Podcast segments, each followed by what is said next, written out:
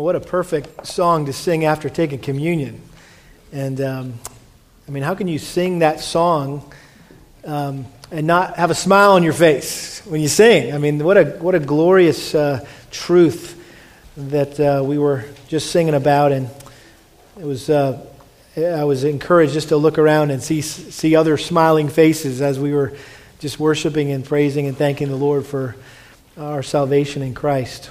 Well, I just wanted to uh, ask you to um, pray for Kel and me uh, over the next uh, week and a half. We're going to uh, have the privilege of traveling to Singapore and uh, ministering at a church called the Fishers of Men Church and uh, teaching at a youth camp, which is kind of high school, college, young adult, and, and also the entire church in the evenings and on Sunday morning. And so uh, I'm going to be doing the bulk of the teaching, and I've got, I think, 11 opportunities to preach in five days. And, and Kelly's going to be um, teaching one of the breakout sessions to the girls, and um, she's going to be singing. And, and uh, so we're really excited. This is that uh, camp, if you remember, a couple years ago, Adam Tyson did. When, when the fish kind of sucked on his toes, remember that? He showed us the picture, and I'm not looking for that forward to that part. Know, I guess it's a custom there to take the special, the guest speaker, and to the spa treatment where the fish kind of clean your feet. And I'm not sure I'm looking forward to that, but, um, but I guess I'll take it. I've heard some other scarier things that you know you have to do, like in Russia and other things they make you do. So I think we'll we'll be okay with the fish, you know, chewing on our toes. But um, I'm going to have to get used to not chewing gum. I don't know if you knew that, but Singapore it's against the law to chew gum. So hopefully I won't get caned. You'll hear you'll hear stories of me in the newspaper. Pastor from America gets caned for chewing gum.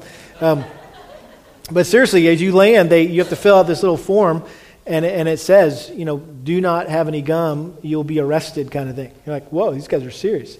Uh, they do say it's freakishly clean there. I mean, it is, I've never been anywhere that's nicer than America, but Singapore. And uh, from a spiritual perspective, it's really a unique situation because it's surrounded, you've, you've got this island that's, you know, a Christian country uh, uh, for the most part freedom of religion and a lot of really neat uh, Christian things happening there. A lot of seminaries, Asian seminaries, are based in Singapore.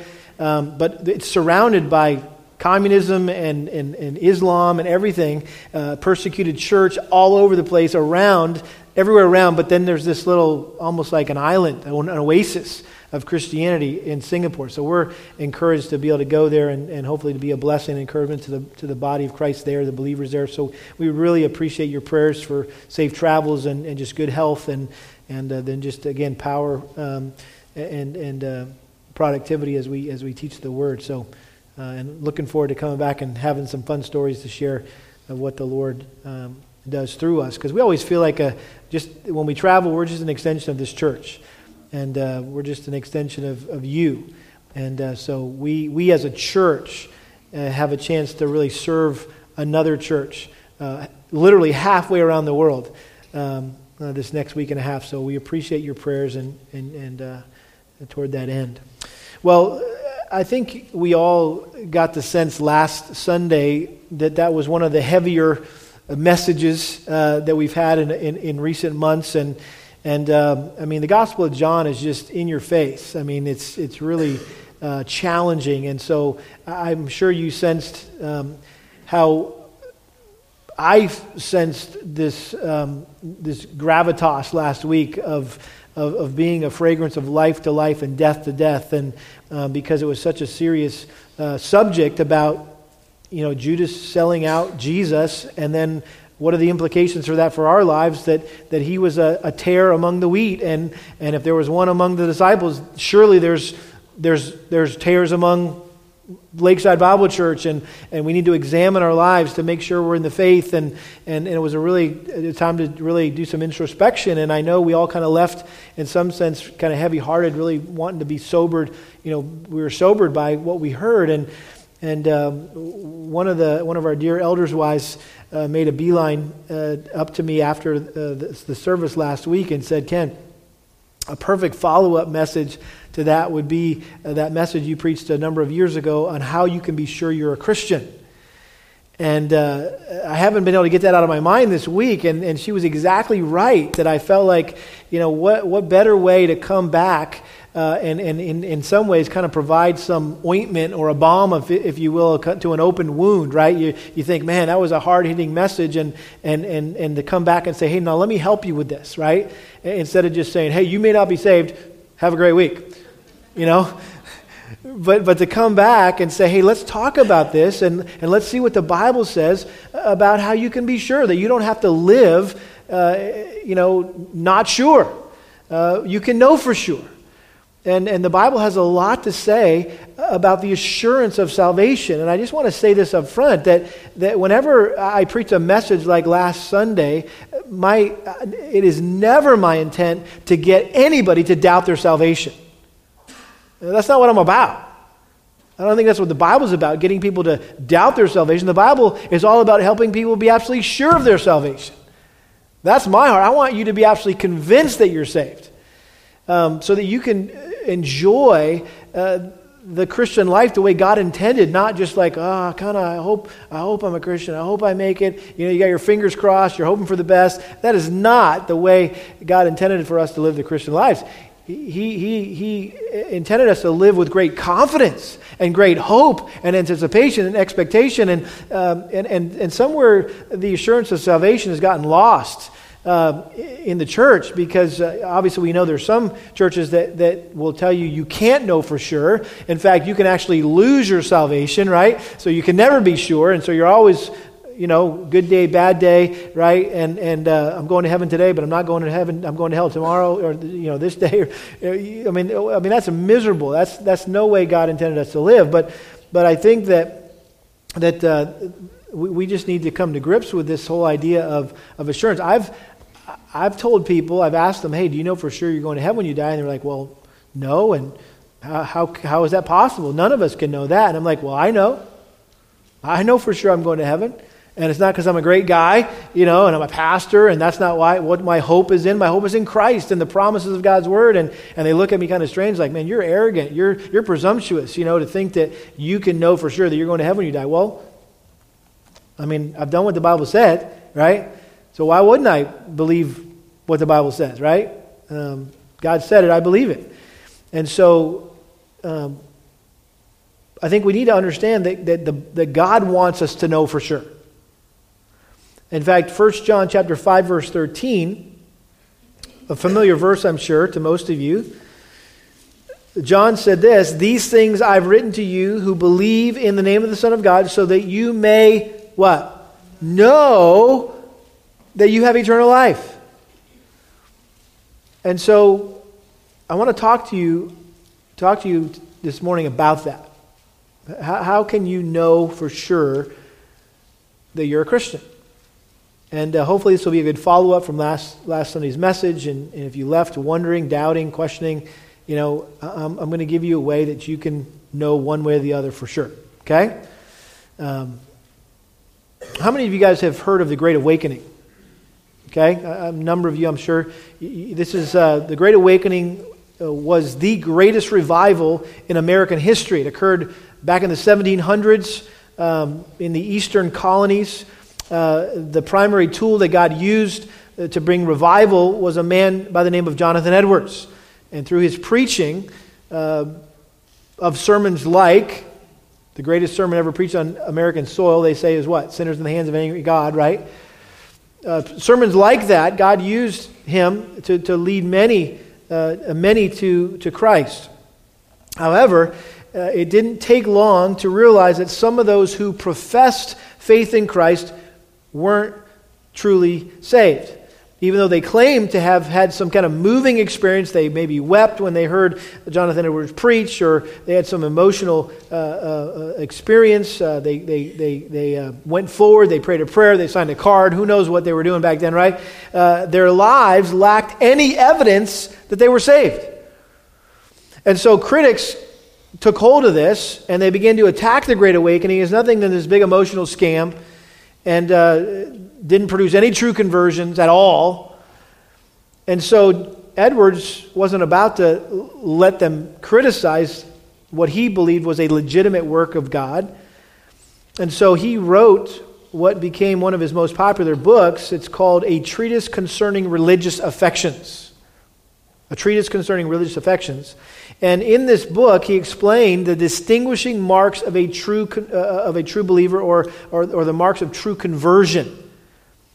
And at the same time, he exposed false conversion. Just kind of laid it out. So this is what this is. This is the evidence uh, uh, uh of, uh, of true conversion. This is the evidence of false conversion.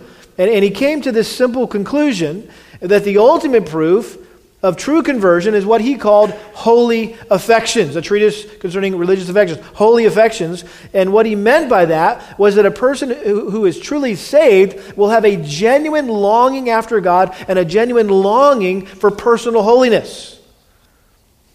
And so Edwards had become convinced through his study of God's Word that true conversion always produces a change in the life of a convert. And so, consequently, if a person's life never changes after they got saved, um, or, or, after they get saved, the evidence is that, that they, they never did get saved. Um, Edwards believed that the only way a person could be absolutely sure that they were saved uh, is the presence of holy longings or affections, again, which are produced not by the person, but are produced by the transforming work of the Holy Spirit in their life. Listen to what he said about assurance. He said, Assurance is never to be enjoyed on the basis of a past experience. There is need of the present and continuing work of the Holy Spirit in giving assurance. In other words, what he was saying was a person's true spiritual condition is not determined by some emotional experience that they had sometime in the past, but rather their present pursuit of holiness. And I, and I get this because I was that guy uh, for many years as a young person growing up in the church. I was blessed to have been born and raised in a Christian home. There was never a time that I didn't know I was a sinner and didn't know Jesus died on the cross and that we needed to, to commit our lives to follow and obey him. And, and the first time I can remember praying uh, to receive Jesus Christ into my heart was at a, a, backyard Bible club when I was seven years old. And, and I remember the lady kind of gave a lesson. She said, Anybody wants to stay after? And, you know, you can pray to receive Jesus in your heart. You stay and talk to me. So I was over there. Well, the only problem was she had dismissed all the other kids, and they were over, the, over there eating all the punch and cookies. And I was, you know, chubby little fella back then, and I was didn't want to miss out on my share of punch and cookies, and so literally, I, she was leading me in the sinner's prayer, and I was praying along with her the whole time. I was peeking to make sure there was punch and cookies left. So, you know, that, that was my start. And as I grew older, uh, there were many other times that I prayed the prayer um, because I wanted to make sure I was a Christian. And so, even though I had parents who were strong Christians, even though I got, uh, you know, I, I, went to church all the time, I never got into any really bad stuff as a kid. And um, even though I, me- I, understood what it meant to be a Christian, I, I, I was always doubting my salvation. I was never sure I was saved.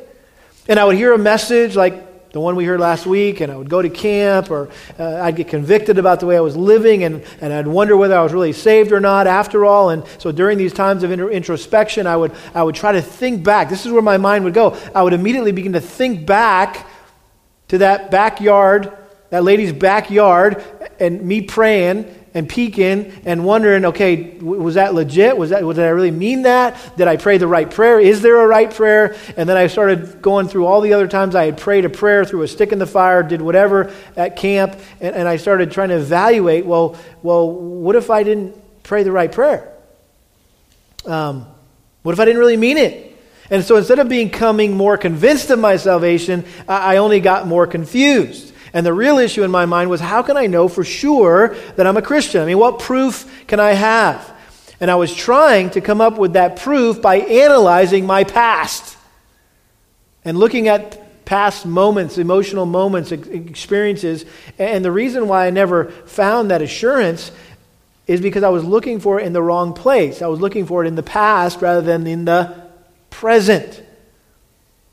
And what I didn't realize at the time is that the Bible never encourages us to look back at some past experience to verify whether or not we're a true Christian.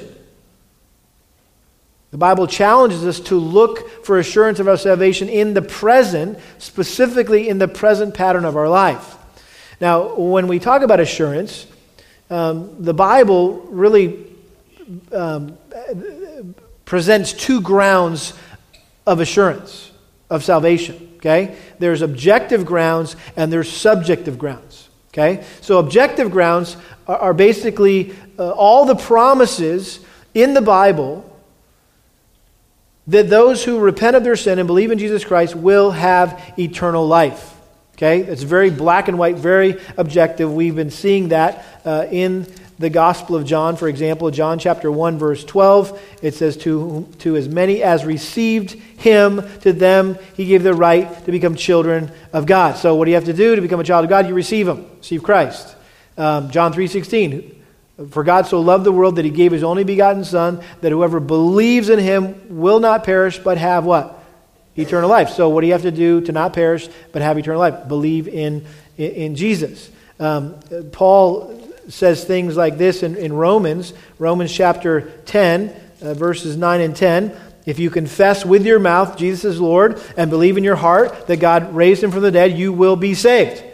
So, what do you have to do to be saved? Well, you need to confess Jesus as your Lord, and you need to believe in your heart that God raised him from the dead, and you will be saved. He goes on to say, Whoever will call on the name of the Lord will be saved. You call out to him, you cry out to God for mercy. Uh, be merciful to me, a sinner, right? Like the, like the publican, uh, the tax collector. Lord, be merciful. He beat his breast. You call out to the Lord for mercy, and he will save you. And so, those are promises in the scriptures that if you do this, you will be saved. Um, repent and believe, right? You'll be saved. And so, if, if you've done that, if you've repented of your sin and you've trusting Jesus Christ as your Lord and Savior, in other words, His work on, on the cross is the only way that you can be made right with God, then guess what? The Bible says you are saved. Um, so, all the promises in God's Word regarding salvation really form the foundation uh, on which our assurance is built. Um, somebody asked me, hey, if you were to stand before God, um, and he said, Why should I let you into heaven? What would you tell him? I'd say, Well, number one, he shouldn't let me in heaven. I don't deserve to be in heaven. But the reason why he should let me into heaven is because I've done exactly what he said to do to be saved. He said in his word, Repent and believe, and you'll be saved. So I'm trusting, I'm taking him at his word. Um, I've done what the Bible said is the, the, what, what is the response he's looking for, if you will, right? From his sinful creatures who have rebelled against him. He's looking for us to repent, and he's looking for us to place our faith in Christ alone. So that's, that's very objective, very black and white. God said it, we believe it. You did it, I'm saved, right? Now, there's another grounds of assurance, and that's what we could call subjective, subjective grounds. Um, and I think we can also be assured of our salvation by recognizing the, the, the changes that God ha- has brought about or is bringing about in our lives. In other words, we can look at the, the pattern of our lives today the words, the actions, the attitudes, the desires, the habits, the friends and to see if our lives match up with what the Bible says a Christian's life should look like.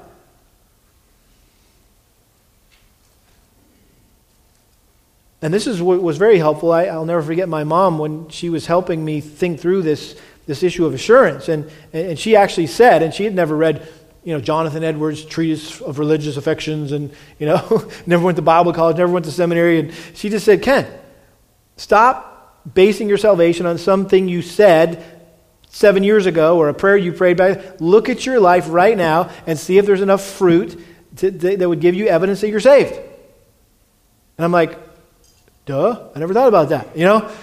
Um, and it was very insightful, and, and that's what she was, she was emphasizing at that point because she knew I knew the promises of Scripture um, and that I had done what the, the Word said to do, but it was this subjective aspect that I was not thinking about. And this was very, very helpful. And so when you combine these two, right, the, the, objective grounds and the subjective grounds, are, the assurance of salvation is based on, number one, the promises of God about salvation, as well as on the changes in our lives that the Bible says will be the result of salvation. Someone who's written a lot about this subject and, and uh, has written a very helpful book called Saved Without a Doubt uh, is John MacArthur. And this is what he says. He says, Most contemporary discussions on assurance focus almost exclusively on the objective grounds of assurance. In other words, you believe in Jesus, then you're saved, right? The Bible says, if you believe, you'll be saved. He says they minimize or dismiss the subjective grounds, thus robbing untold number of believers of a valuable source of assurance. Worse yet, in doing so, they perpetuate the tragic phenomenon of false assurance. And I think we have to ask ourselves well, why would people minimize or dismiss the subjective grounds for assurance? If if it, if it, if it's helping people, right? If it's a valuable source of assurance, why would they do that? Well, I would submit to you that it's because people are, are concerned not to be perceived as adding anything to the gospel. You know, we don't want to be uh, sounding like we're, we're saying you have to do certain things in order to be saved, right? That we don't want to we don't want to add to the simplicity and purity of the gospel that it's simply a repent and believe message, and anything beyond that is adding to the gospel, and then you have a works based salvation, right? And so we just let's not even talk about that stuff. All we're going to talk about is you got to believe in Jesus and you're good, right? Well, unfortunately, that's created an extreme, two, two really, two tragic extremes, I think, in the church today. Okay? Um, the first extreme uh, is, is that there are those who doubt their salvation who shouldn't. And the other extreme is there are those who don't doubt their salvation who should. That, those are the two extremes.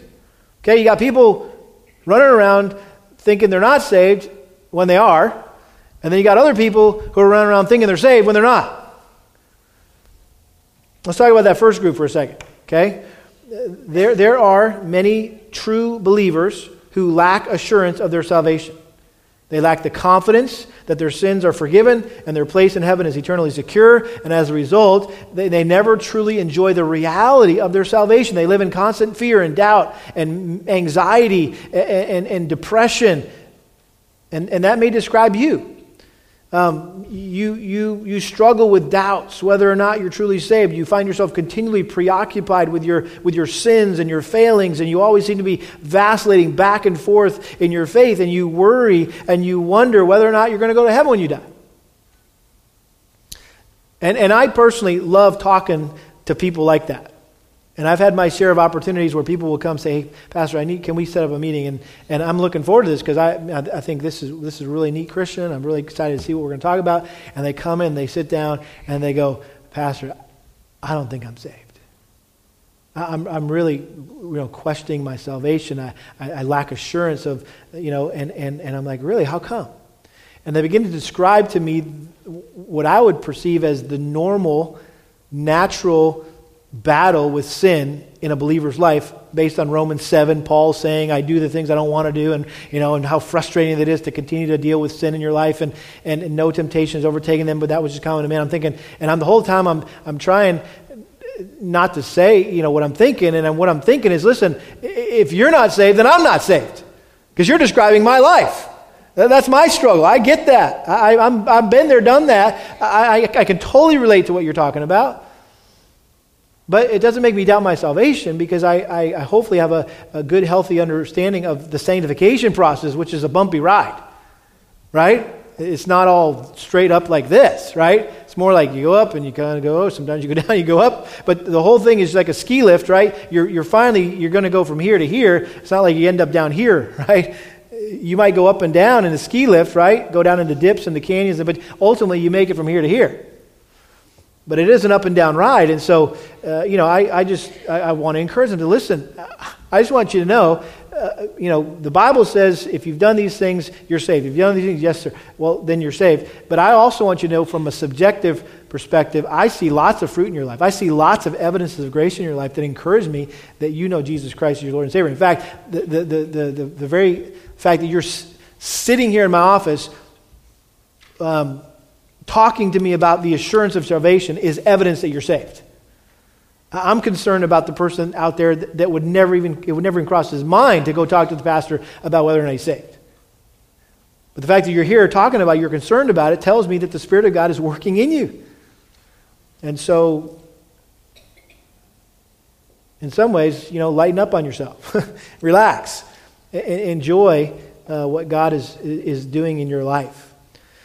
That's one extreme. The other extreme would be those people within the church who have a false sense of security in their salvation. They've never once questioned whether or not they've been truly born again. Why? Because they've come to church you know, forever. They come every week. They sing in the choir. They make their share of charitable contributions. They, they don't do anything that bad. They're just like really nice people.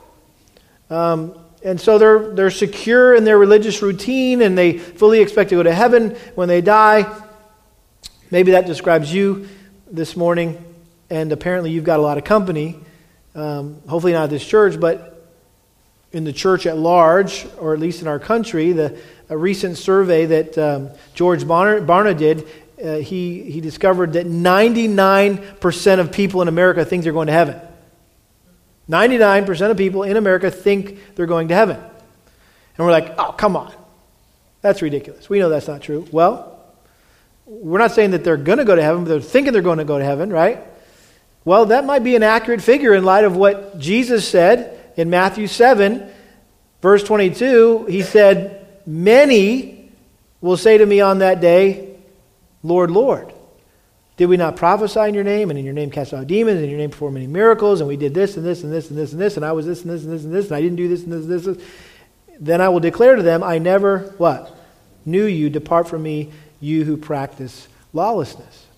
So Jesus said there's going to be a lot of people thinking they're going to heaven, and it's almost like they get to the door of heaven and they find it barred.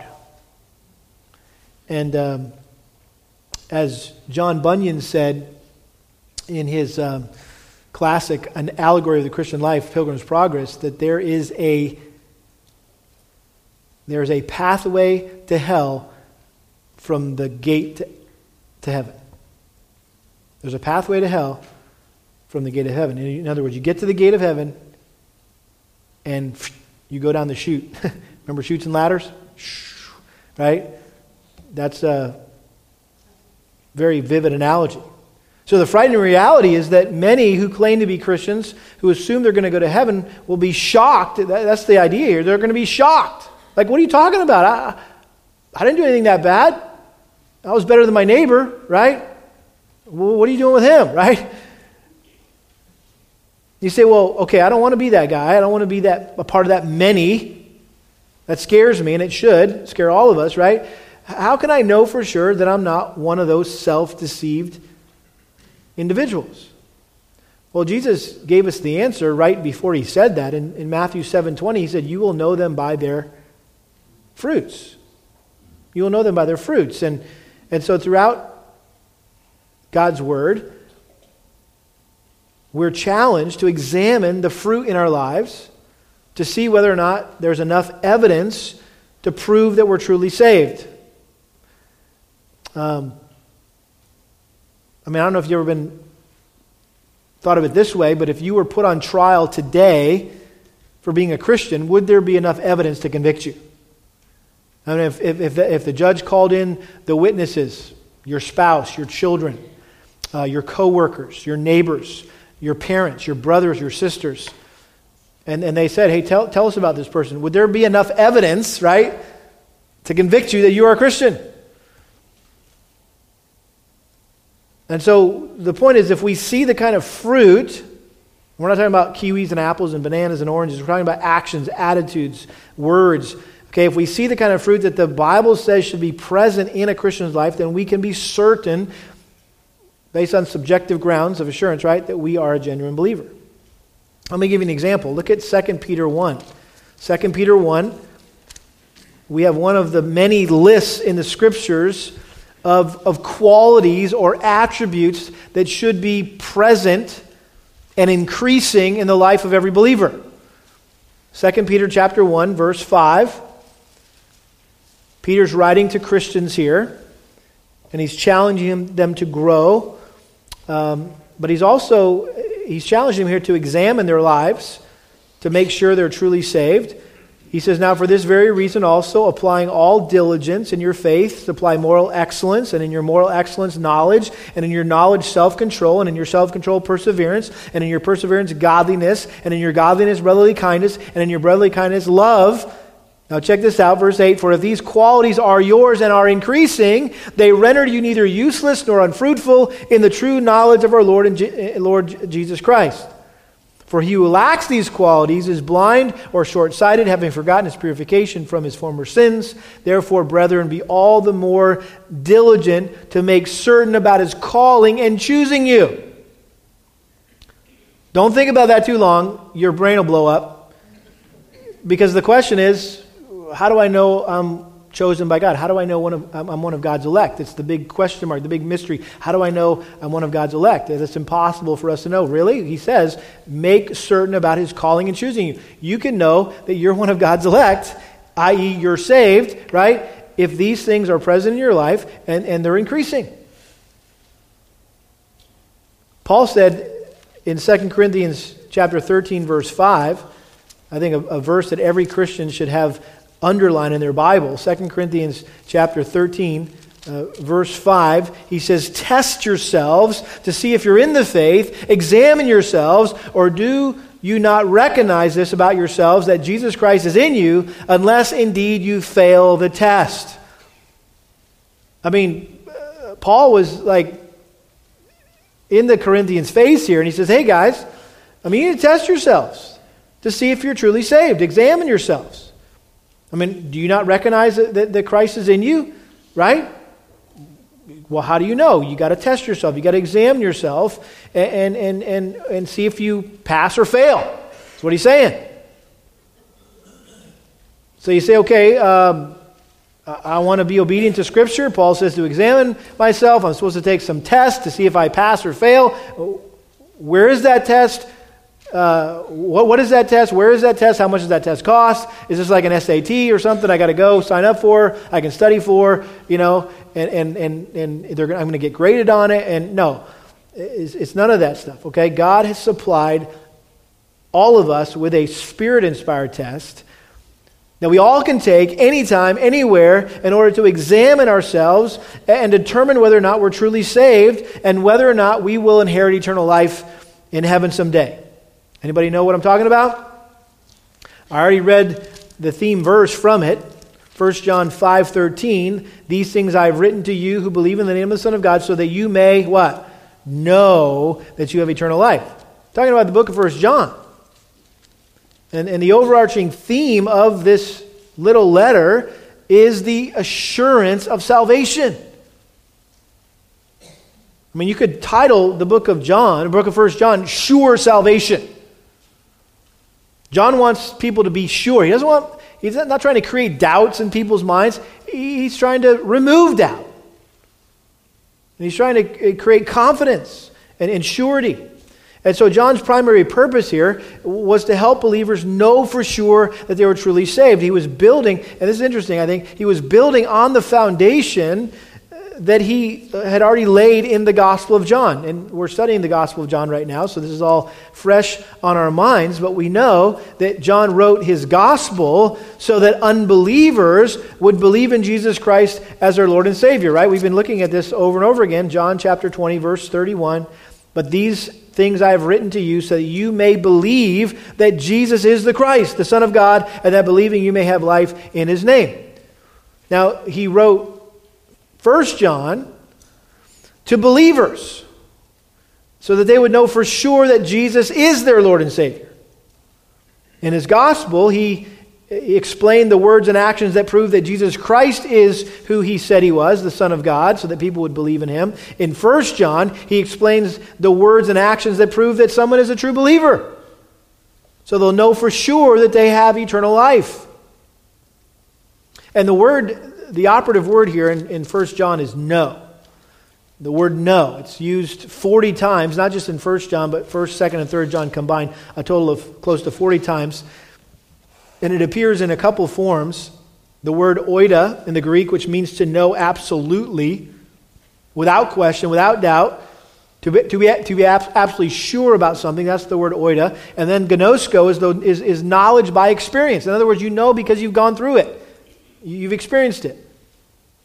And so John's point is that if, if, if, if his readers experience in their lives the things he's describing in these five chapters, then they can know for sure that they're truly saved.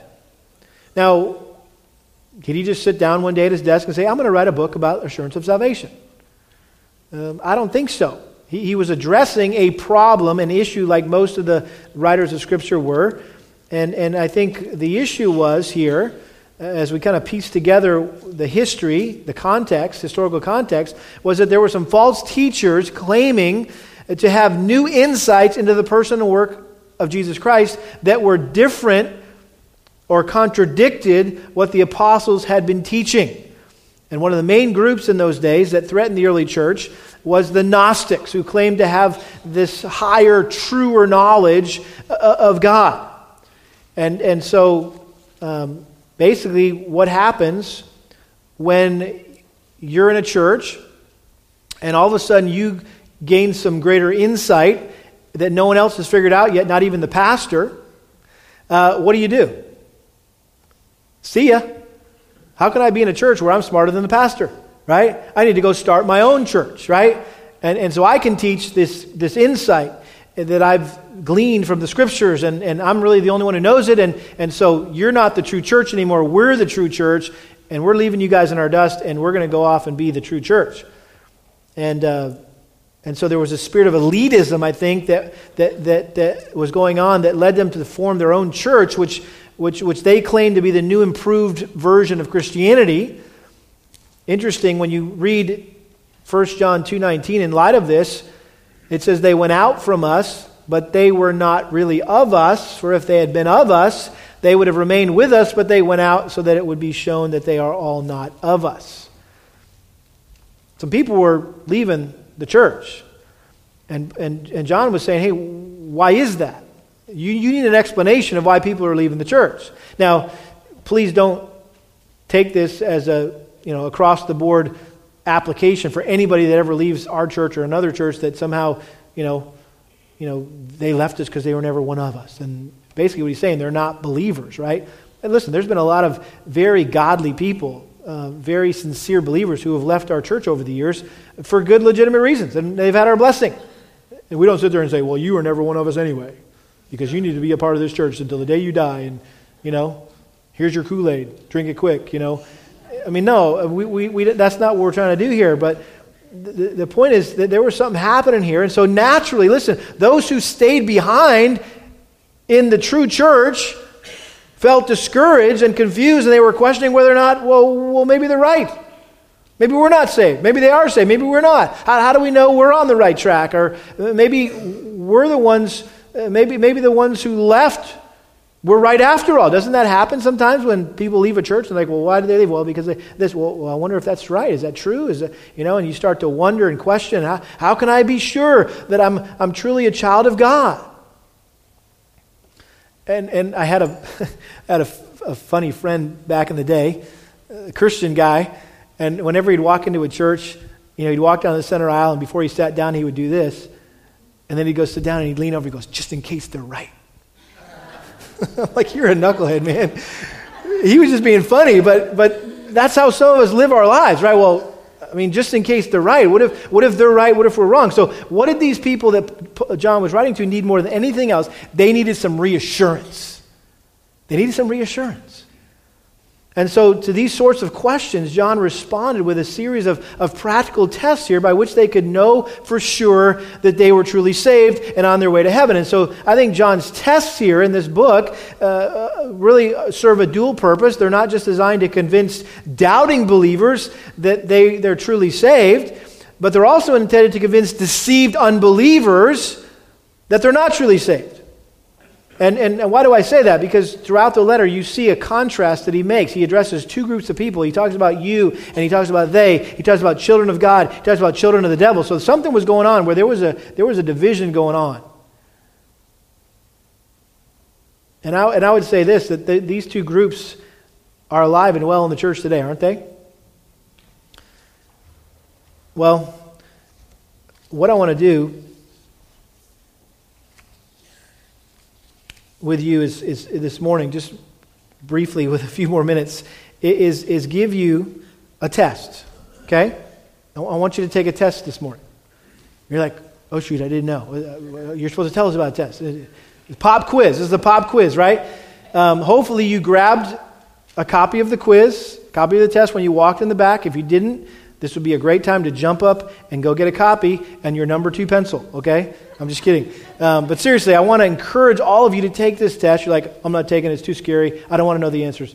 Uh, but encourage you to get one of these things and, and go through this. And just so you know, I, have lost track of how many times I've passed out this little half sheet of paper uh, to somebody uh, who's come by to, to talk about their spiritual life, and I've said, go home and read the book of First John and, and, and this week and use this as a little supplement and kind of just, just test yourself and be honest. Be brutally honest with yourself, true or false, right? And, and, and see uh, how you do. See if you pass the test. So basically, what I've done here is I've, I, have um, I've, I've, t- I've, I've worded this test in the form of a true or false, right? True or false questions that we all need to ask ourselves in order to determine whether or not we're true or false Christians, okay? True or false questions to determine whether or not we're true or false Christians. Now, again, before you take this test, you're, look, you're, all, you're already doing it. Okay, stop. Put your pencils down. Wait for the, me to say go, right?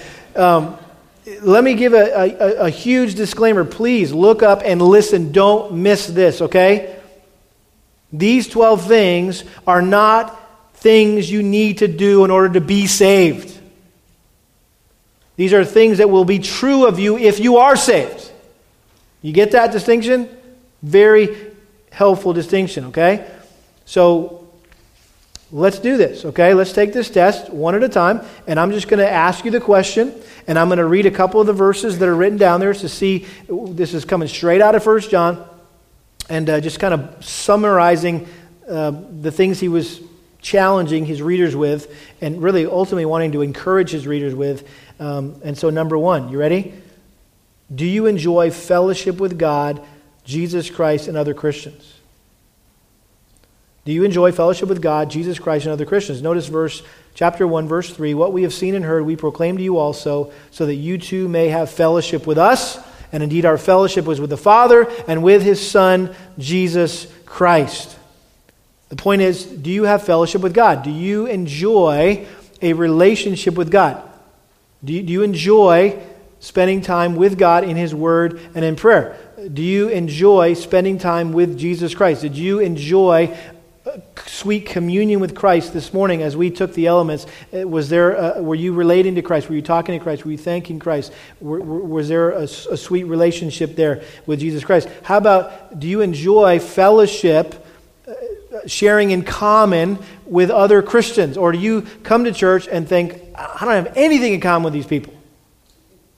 That's scary. If you, if you don't have anything in common with anybody else in this room, and I'm not talking about social status and what you do for a living and you know your hobbies. I'm talking about Christ, right? If, if you don't have Christ in common, then then you're going to have to probably check false on this one, right? The point is, do you do you if you had a choice, uh, you know, hanging out with Christians or non-Christians, who would you pick, right? I mean, do you enjoy being around your unsaved buddies at work more than you enjoy being around the guys in your small group, you know, on Sunday nights, right? You got to ask yourself, well, who you enjoy in fellowship with? So, do you enjoy fellowship with God, Jesus Christ, and other Christians? Check it off, true or false.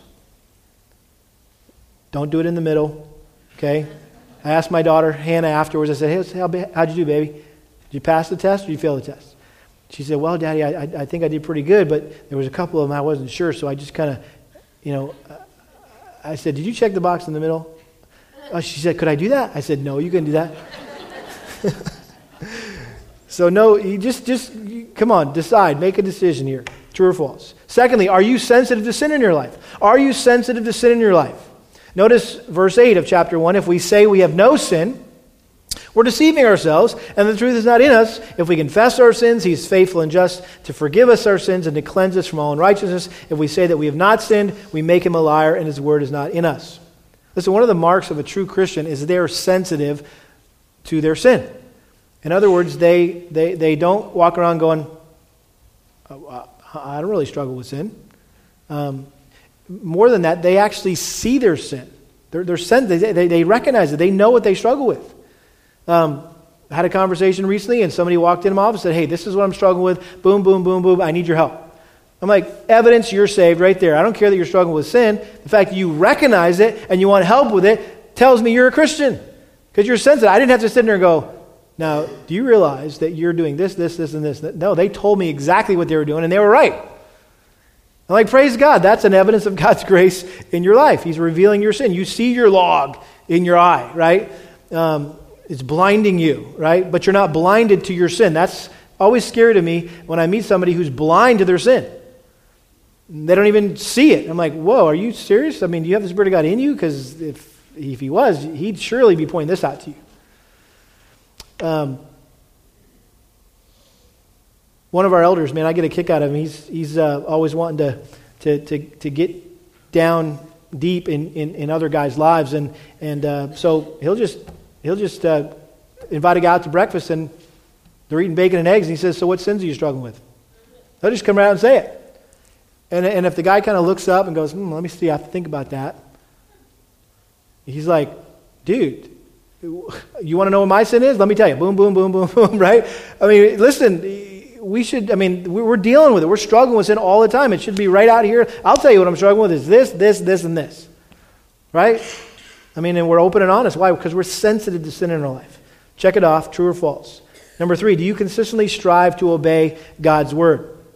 Do you consistently strive to obey God's word? Notice I didn't say, do you consistently obey or always obey God's word, but you consistently strive to obey God's word. Notice chapter 2, verse 3. I love this. By this we know that we've come to know him. You want to know if you've come to know Christ?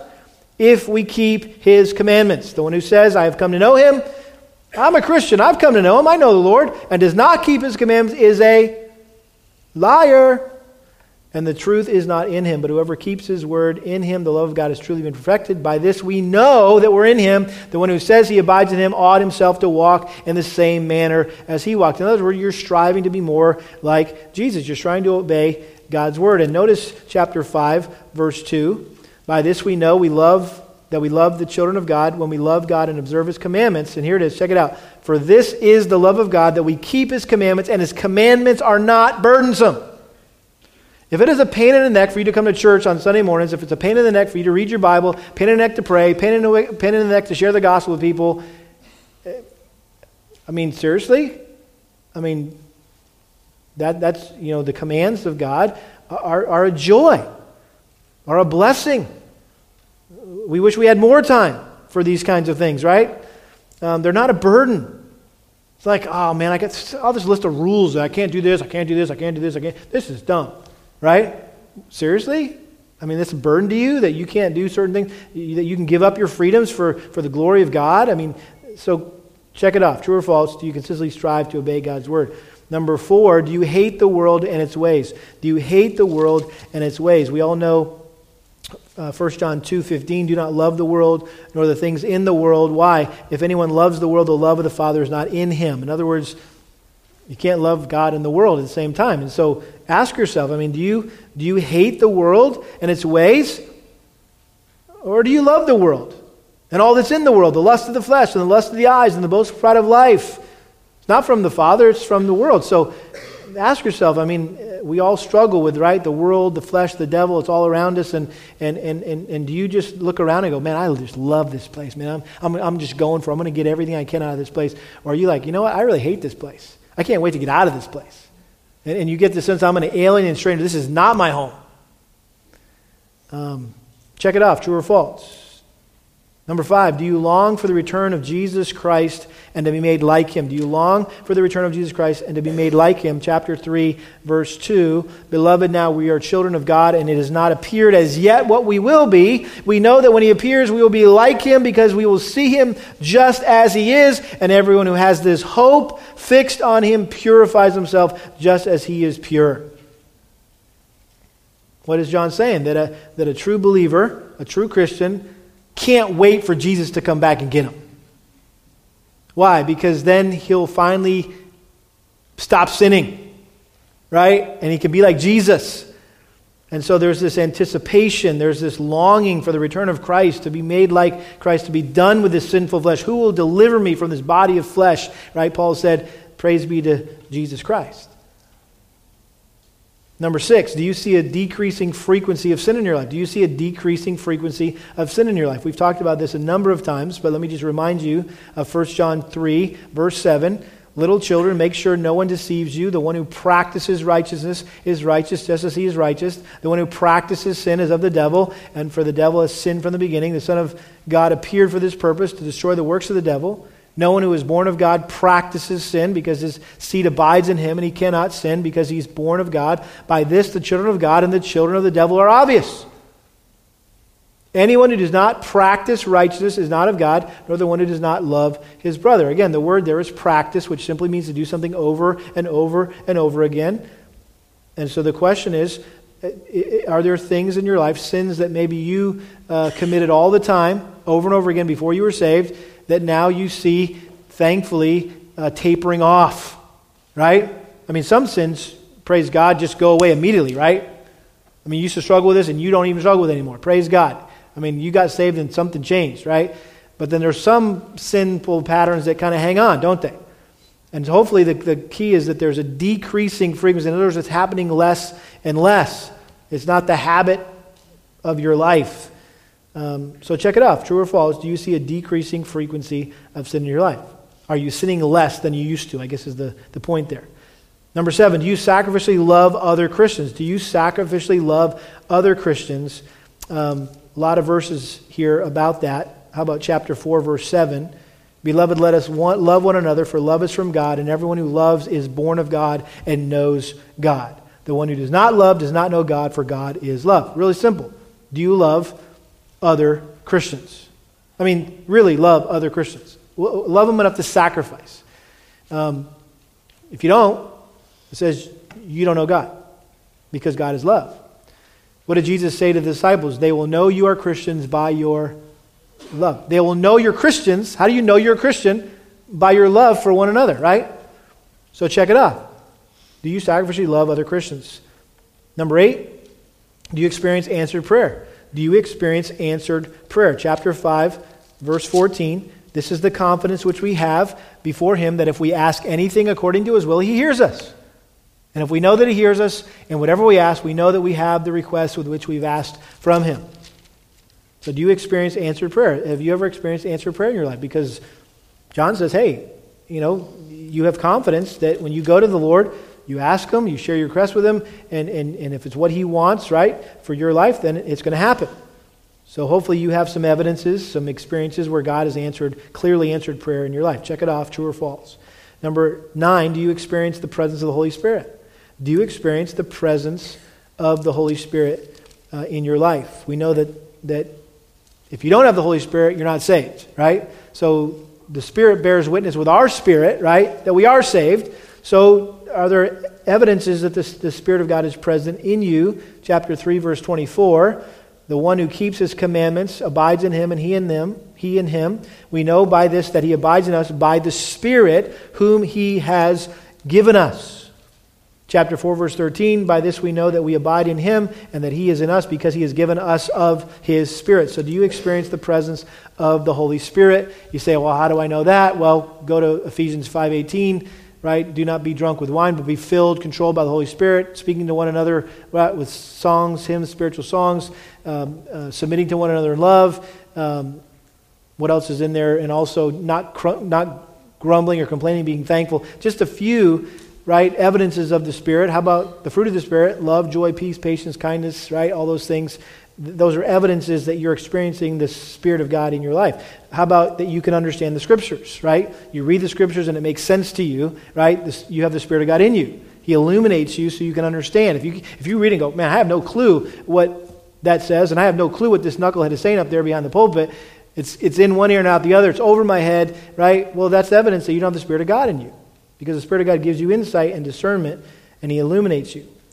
Number 10, can you discern between spiritual truth and error? Can you discern between spiritual truth and error? 1 John 4, Beloved, do not believe every spirit, but test the spirits to see whether they're from God, because many false prophets have gone out into the world. And so his point is listen, if you're a, a true Christian, you're going to be able to discern, right?